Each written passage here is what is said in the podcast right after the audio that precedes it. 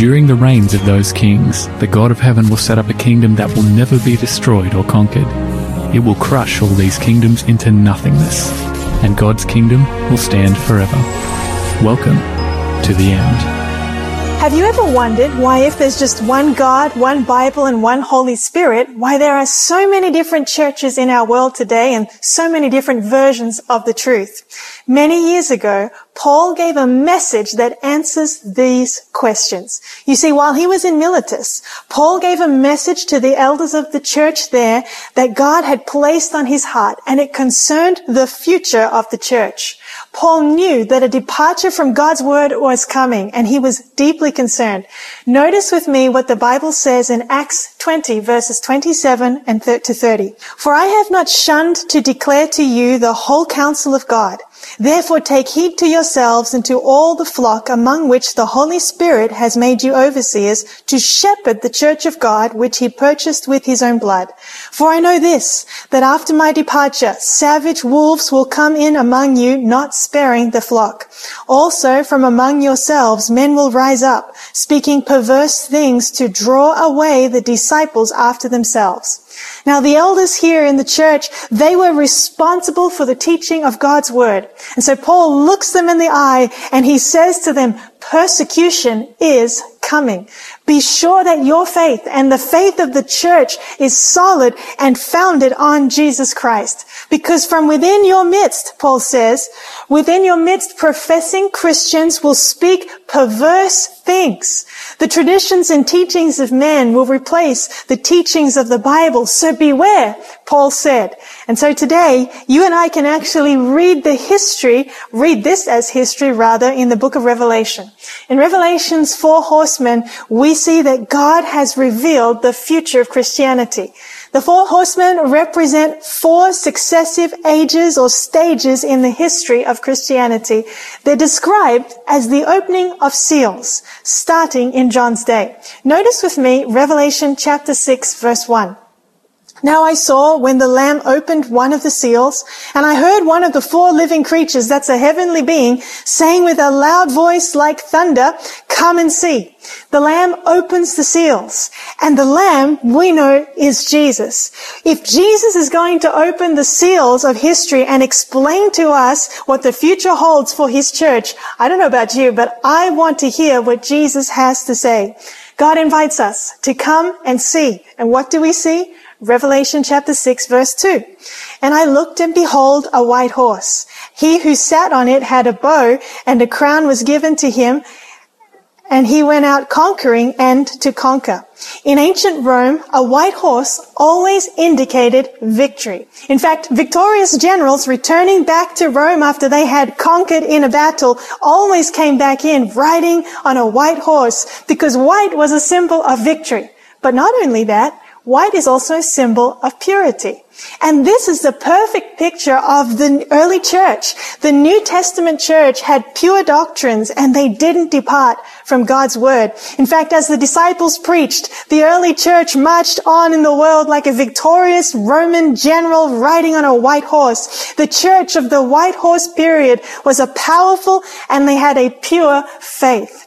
This period lasted in history from about 31 AD right through to about 100 AD. Notice Acts 5 verse 14. It says there, and believers were increasingly added to the Lord, multitudes of both men and women. This is so exciting. Thousands were baptized into Jesus and his church in this period. The Holy Spirit moved powerfully. Nothing could stop the progress of Christianity in the first century. When Christians go out armed with the Word of God, with the love of God in their hearts and filled with the Holy Spirit, the gospel penetrates the world. When we don't compromise the truth in our lives, the gospel goes very powerfully and Satan trembled. What could he do? Well, the second seal opens and John sees a red horse representing a blood-stained faith. Satan viciously attacked God's church from about 100 AD right to about 313 AD. Revelation 6 verse 4 says, another horse fiery red went out, and it was granted to the one who sat on it to take peace from the earth, and that people should kill one another, and there was given to him a great sword. Jesus said that he is the Prince of Peace. Satan is the complete opposite of Christ. In this period, Christians were persecuted and burned at the stake. It was a horrific time of persecution in the Christian church. Thousands of Christians experienced terrible martyrdom. They were mauled to death by wild beasts in stadiums. They were set alight on crosses that lined the streets of Rome to light it by night. Tertullian said this, the oftener we are mown down by you, the more in number we grow. The blood of Christians is seed. Eusebius, an early church Christian historian, he said this, Immediately when sentence had been pronounced on one group, another party came before the tribunal, acknowledging themselves and as acknowledging themselves Christians rather, and remaining unmoved before dangers and torments of all kinds. They sang hymns and offered thanksgiving to God of all until their last breath. The devil thought that he could stop the church by fierce persecution. But instead, the church continued to grow and it grew even faster. So Satan changed his strategy again. The third seal opens and we see a period of faith that is compromised. Satan says, what I can't accomplish through persecution, I'll accomplish through compromise and I'll bring into the church pagan practices. Revelation chapter 6 verse 5 says, When he opened the third seal, I heard the third living creature say, come and see. Come and see what? Come and see the compromise. So I looked and behold a black horse and he who sat on it had a pair of scales in his hand. The church was weighed in the balances and found wanting at this time. The church now drifts far from God's word and God's truth. In the fourth and fifth centuries, we find that Satan's strategy was to introduce compromise into the church. And how did he do this? Well, a brief look at history shows us that Satan led the church to adopt pagan practices. This is exactly what Paul had warned would happen in the future of the church. He said that from within the church, contrary doctrines would be taught and paganism would be mixed with Christianity. History and prophecy now collide to show us that this period lasts from about 313 AD to 538 AD. In fact, notice with me what Daniel chapter 8 verse 12 says. It says, and he cast truth down to the ground. He did all this and prospered. What Paul predicted, Revelation reveals, and Daniel confirms. During this period, truth was cast to the ground. The church grew into a large ecclesiastical bureaucratic institution and the simple faith of the scriptures was lost sight of and it was compromised for the dogmas of the church, the teachings of men, replace the teachings of God. And in an attempt to make, or rather to reach the pagan, the church leaders compromised biblical faith to make Christianity more appealing or palatable to pagans. These are well-known facts of Christian history.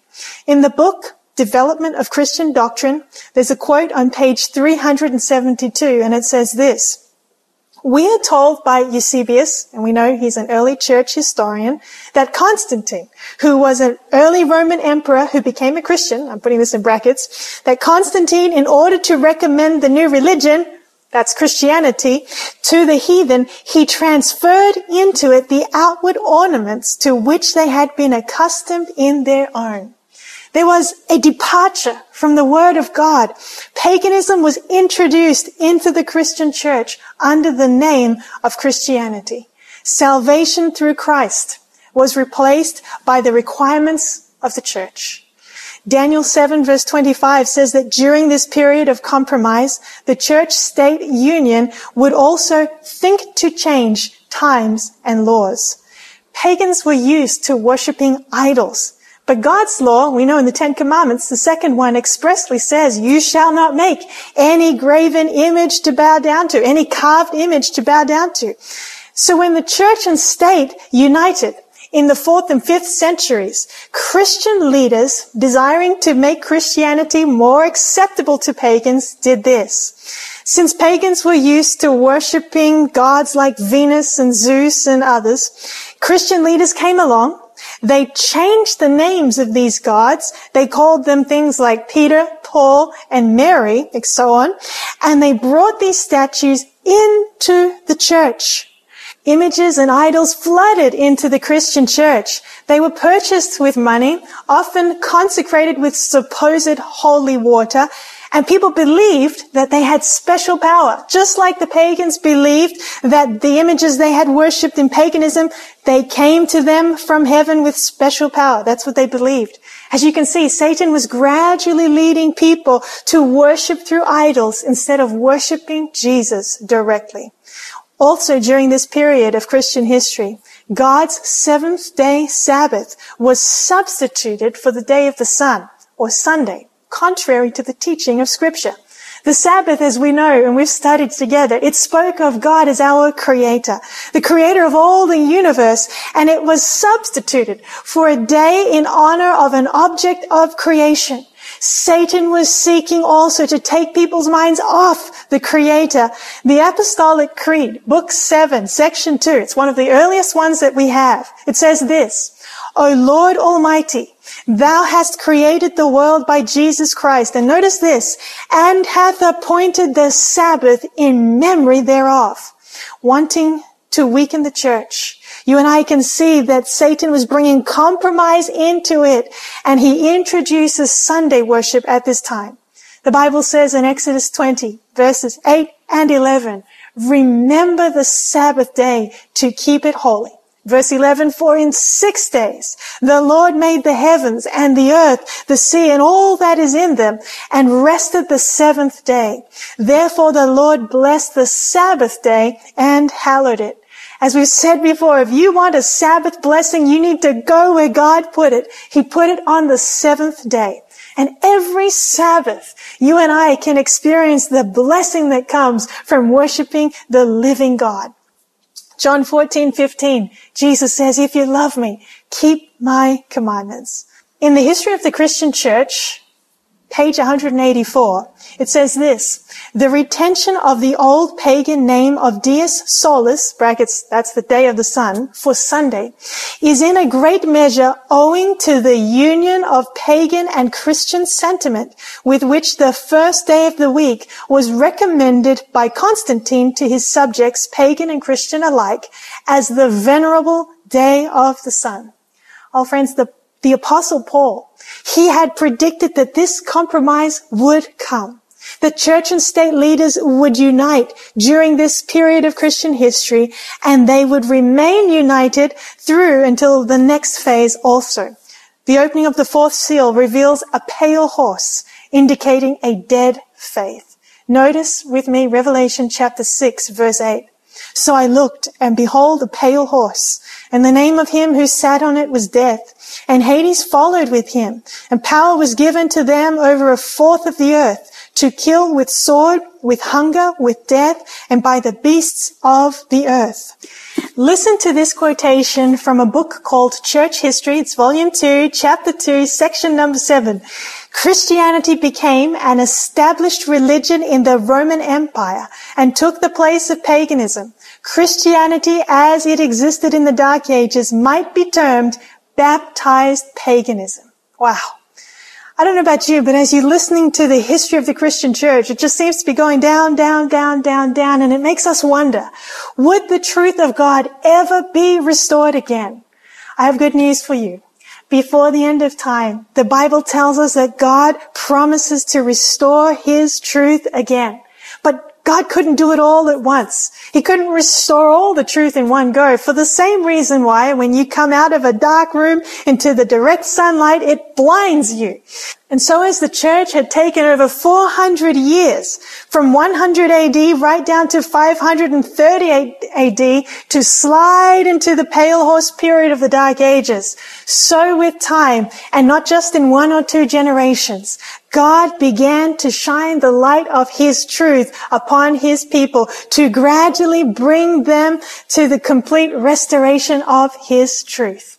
Many men and women during the dark ages of this world's history, they began to turn from the superstitions and traditions of the church to the study of God's word.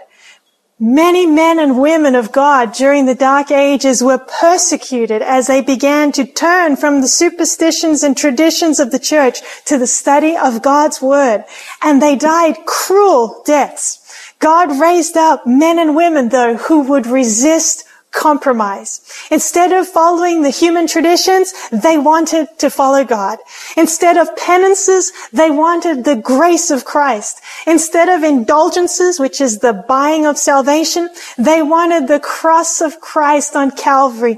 Instead of idols, they wanted to worship Jesus directly. Instead of church hierarchy, they wanted and accepted the authority of God's word. Instead of human dogmas, they wanted direct instruction from God's word as the Holy Spirit led them and guided them. In the 13th and 14th centuries, God began to raise up a movement that loved his truth. Notice what the Bible says in Jude verse 3. I found it necessary to write to you, exhorting you to contend earnestly for the faith which was once for all delivered to the saints. These early reformers began to contend for the faith. They began to read the scriptures and they even copied it out by hand, committing it to memory, translating it into the native tongue of the people. The Bible says in John 8 verse 32, and you shall know the truth and the truth shall make you free.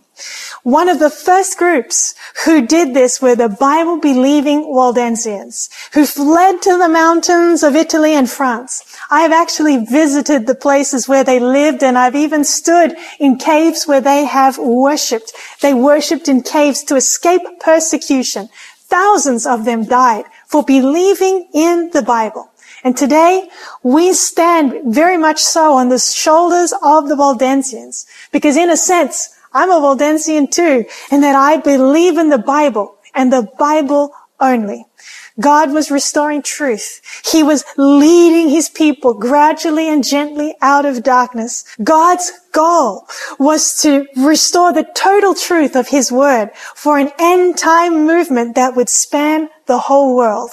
The Waldensians, though, they didn't understand all the truth at that time. And so God raised up a Czech reformer by the name of Jan Hus or John Hus. He believed that obedience to God should be practiced over and above obedience to all others. And the church at the time, they tried to stop him. They tried to intimidate him, but he wouldn't budge. As a result, Huss was burnt at the stake. But before they burnt him, listen to what the prelates said. They said, now we devote thy soul to the devil. But Huss said, with his eyes lifted and looking to heaven, he said, I commit my spirit into thy hands, O Lord Jesus, for thou hast redeemed me. Isn't that amazing? You see, Huss didn't understand all the truth either. But the truth that he did understand, we owe it to him. We are indebted to reformers like him for taking a stand for it. Because obedience to God should be the motto of every Christian. A Catholic monk named Martin Luther, he began to study God's word also. And as he studied more deeply, he became deeply convicted and also actually deeply troubled. Luther went to Rome, and when he was there, he saw Pilate's staircase, where tradition has it that it's not reality, but this is what the tradition said, that these stairs had been supernaturally carried to Rome, where they were supposedly the same stairs that Jesus had climbed up before he was tried by Pilate. Luther saw people climbing this staircase and as they were climbing on their knees, he looked around, he saw they were buying images and idols. He saw them trying to pay in for indulgences to secure their salvation. And a verse from the book of Romans, it flashed in front of his mind and it said this, Romans 1:17, the just shall live by faith. And it dawned on him that salvation comes by faith in Jesus alone. When Luther went back to Wittenberg, Johann Tetzel was there selling indulgences. And I mentioned this before. What is an indulgence? An indulgence was a piece of paper issued by Rome, sold at the time to make money for the building of St. Peter's Cathedral. You see, in the teachings of the Roman church, there was supposedly a heaven or a hell that you went to immediately after you died, uh, because of course they taught the immortality of the soul. But as you and I have studied God's word, we see that the Bible teaches us clearly that when a person dies, the dead know nothing. That's Ecclesiastes 9 verse 5. The Bible teaches us that death is asleep until the coming of Jesus. And so indulgences, rather, on the other hand, they implied that we have immortal souls. It said, well, if you're not good enough for heaven or bad enough for hell, you can go to an intermediate place called purgatory where you will burn until your sins are purged so that you can go to heaven. Tetzel was telling people that they could purchase a piece of paper to get them out of purgatory. And Luther was so stirred by this that he nailed 95 reasons why grace is free and why salvation cannot be purchased to a church door in Wittenberg. Because the Bible says in Ephesians 2 and verse 8, for by grace you have been saved through faith, and that not of yourselves, it is the gift of God. Luther didn't understand everything about God's word, but God was leading his people one by one to develop a platform of truth. And this explains, if you think about it, why there are so many different denominations today. Because you see, the Waldensians said, if our forefathers believe this, we will accept this truth and that's all. But they didn't keep moving on. And then the Hussites came along and they said, we believe obedience to God is our motto, but they didn't keep going on and moving on like they could have to understand the development of truth. Then the Lutherans built on the faith of Luther's findings, but they stopped with Luther also. And so each church only went as far as its founder. But Proverbs 4 verse 18 says this, but the path of the just is like the shining sun that shines ever, ever brighter unto the perfect day. The higher the sun rises, the brighter the day gets. And so too, as it took 500 years for the church to go from the purity of faith in the apostolic church to the period of spiritual darkness in the dark ages. It took time for God's faithful followers to grasp the truth lost sight of down through time. John Calvin didn't understand everything either. But he came along and he said, if we're going to be Christians, we need to grow in grace. He taught the importance of coming to and growing in Christ. But Calvinists, they didn't understand about Bible baptism. And so God raised up the Anabaptists to recognize this as an important teaching of Jesus. Remember the words of Jesus in Matthew 28, 19 and 20. He said, go therefore and make disciples of all nations, baptizing them in the name of the Father and of the Son and of the Holy Spirit, teaching them to observe all things that I have commanded you. And lo, I am with you always, even to the end of the age. John Wesley, the founder of the Methodist movement, he recognized that Christians should be different from the world and they should have higher standards. This is what God taught him as he studied God's word. And so you have this progression happening. You've got the Waldensians who taught the importance of the Bible.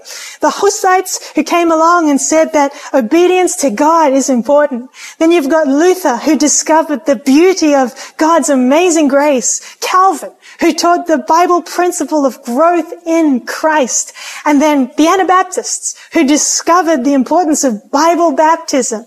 And Wesley who emphasizes the importance of holy living. What if all of these truths could be blended together in a movement. Does God have a last day movement that brings together these truths?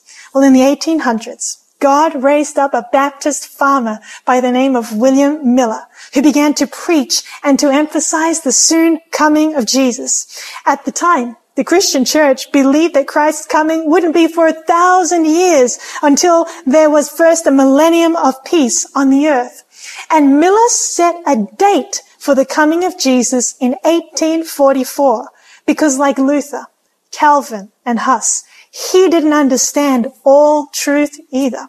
Had he understood the fullness of scripture, Miller would have understood that Daniel 8 and verse 14's cleansing of the sanctuary didn't refer to this earth, but it pointed to the sanctuary in heaven Nevertheless, he understood that Jesus was coming soon and he helped to mobilize a movement made up of men and women from all denominations and it swept the world. But there was still another truth that was compromised in Christian history. Remember? Would God have an end time Sabbath keeping Advent movement to, to, prepare the world as John the Baptist prepared the way for Jesus to prepare the world for the coming of Jesus. The Bible teaches that God's end time people would build on the shoulders of all the reformers that went before them and they would keep God's seventh day Sabbath. But don't just take my word for it. Notice what God's word says. Revelation chapter 12, verse 17. It says, and the dragon, Satan, was enraged. That means he was angry with the woman. Who's the woman? The church. And he went to make war with the rest or that's another word for remnant of her seed who keep the commandments of God and have the testimony of Jesus Christ. Wow. The Bible here tells us that God is going to have an end time remnant who will infuriate the devil. He's going to be so angry with them. What is a remnant? Well, it's a sewing word. A remnant is the last piece of cloth on a bolt of cloth that is exactly like the original. That's where the word remain comes from. That means, like the early church, God's end time remnant people will not compromise on truth. How can we identify God's end time remnant today? Well, we know that they will be a church, a community of faith who teach and keep all of God's commandments, including his seventh day Sabbath. And Revelation chapter 19 verse 10 tells us that that testimony of Jesus, it's the spirit of prophecy. Now, Lyle has a whole presentation on this coming up, so stay tuned. But what we can determine from this right here is that God's end time church, it will be a movement that will be passionately preaching Bible prophecy, bringing clarity to books of, to the books of Daniel and Revelation to the world, sharing what the Bible says about the end in every way that they can. Revelation 14:12 even says that God's end time church will not only keep his commandments, including his seventh day Sabbath, because they love him supremely, but it also says that they will believe what Jesus believed. They have the faith of Jesus. And there'll be a global movement announcing the gospel and the soon advent of Jesus Christ. You might ask, why are you a Seventh day Adventist, Charissa? Is it because you believe that Adventists are the only ones who are going to be saved? And the answer to that is not at all. I believe that God has wonderful Christians in every denomination on the face of the planet today. But I'm a Seventh day Adventist Christian today because like the Waldensians, I believe in the Bible and the Bible only.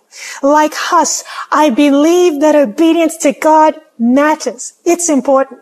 Like Luther, I believe that salvation is by grace and grace alone. I believe like Calvin that growth comes as I study God's word. Like the Baptists, I believe that Bible baptism by immersion is biblical and it's important. Like Wesley, I believe that God is calling his people to high and holy standards. Like Miller, I believe in the coming of Jesus with power and glory. And I believe that the seventh day is still God's holy Sabbath too. In the Advent movement, I see all the truths of the reformers gathered together, not just in another church or a denomination, but in a movement of destiny raised up by God for such a time as this. I see the characteristics of God's end time visible remnant. Now please note, God has his people following him up to all the truth that they know in every religion and people group on earth. They're God's invisible remnant, as it were. God meets us all where we're at, but God loves us too much to leave us there. And he longs to lead us into the fullness of his truth. John 10 verse 16. And other sheep I have which are not of this fold them also I must bring, and they will hear my voice, and there will be one flock and one shepherd. The good and gentle shepherd. He desires to bring all his faithful followers into one fold, his end time remnant people. Jesus said in John 7, 17, if anyone wills to do his will, he shall know concerning the doctrine, whether it is from God or whether I speak on my own authority.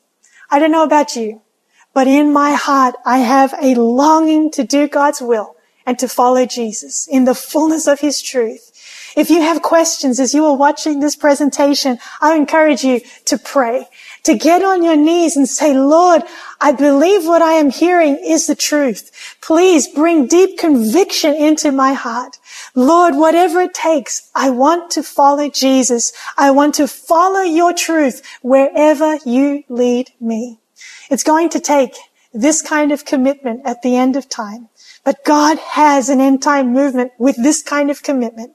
They will proclaim all of the truths of his word in all the world to complete the commission that he gave to the early church. Today, Jesus is inviting you to step out and say, Lord, I want to follow you wherever your truth leads me. In closing, there's a caterpillar called the processionary caterpillar, and it's famous for following one after the other, and it loves to eat pine needles. Scientists wanted to test how strong their drive was to follow one another. This is how they did it. They took a pot, they put all these uh, processionary caterpillars around the rim of the pot, and they filled the pot with pine needles. And they were sure that at some point one of those caterpillars would break rank and go for the pine needles. But to their surprise, those caterpillars just kept going around the rim of that pot until one by one they died. Why? Because they couldn't break rank. I'm a Seventh day Adventist Christian today because the Seventh day Adventist Church is teaching all the teachings of God's truth that we've been studying together in this series. If the Seventh day Adventist Church wasn't teaching what the Bible says, I'd be the first to leave it. I would go and join another church. But this is the only church that I have found that matches up with all of the identifying characteristics of God's end time remnant people as we have seen in the book of Revelation. If you ever find another church that fits those characteristics better, that they're keeping all of God's commandments and they're proclaiming the full gospel and the truth about what happens when you die to the world, then let me know. But as far as I am concerned, this is the only church that I have found that matches up with those characteristics. And so right now, I want to make an invitation to you to take a stand for Jesus and to say, I want to become a part of God's end time remnant movement, proclaiming the truths of God to the world before Jesus comes. You've heard the teaching of God's word. The Good Shepherd appeals to you today to follow his truth wherever he leads you. And that is my invitation to you too. Let's pray. Our loving Father in heaven, Thank you for the incredible truths of your word, which teach us with such clarity where we should go to follow Jesus. Lord, we pray that you would help us to take the necessary steps to follow him wherever his truth may lead. We love you so much and we thank you that we can be a part of your end time community of faith, preparing the world for the soon coming of Jesus. In Jesus' name we pray. Amen. You've been listening to The End. For more information about this program or any of this show's free offers, visit www.theend.digital.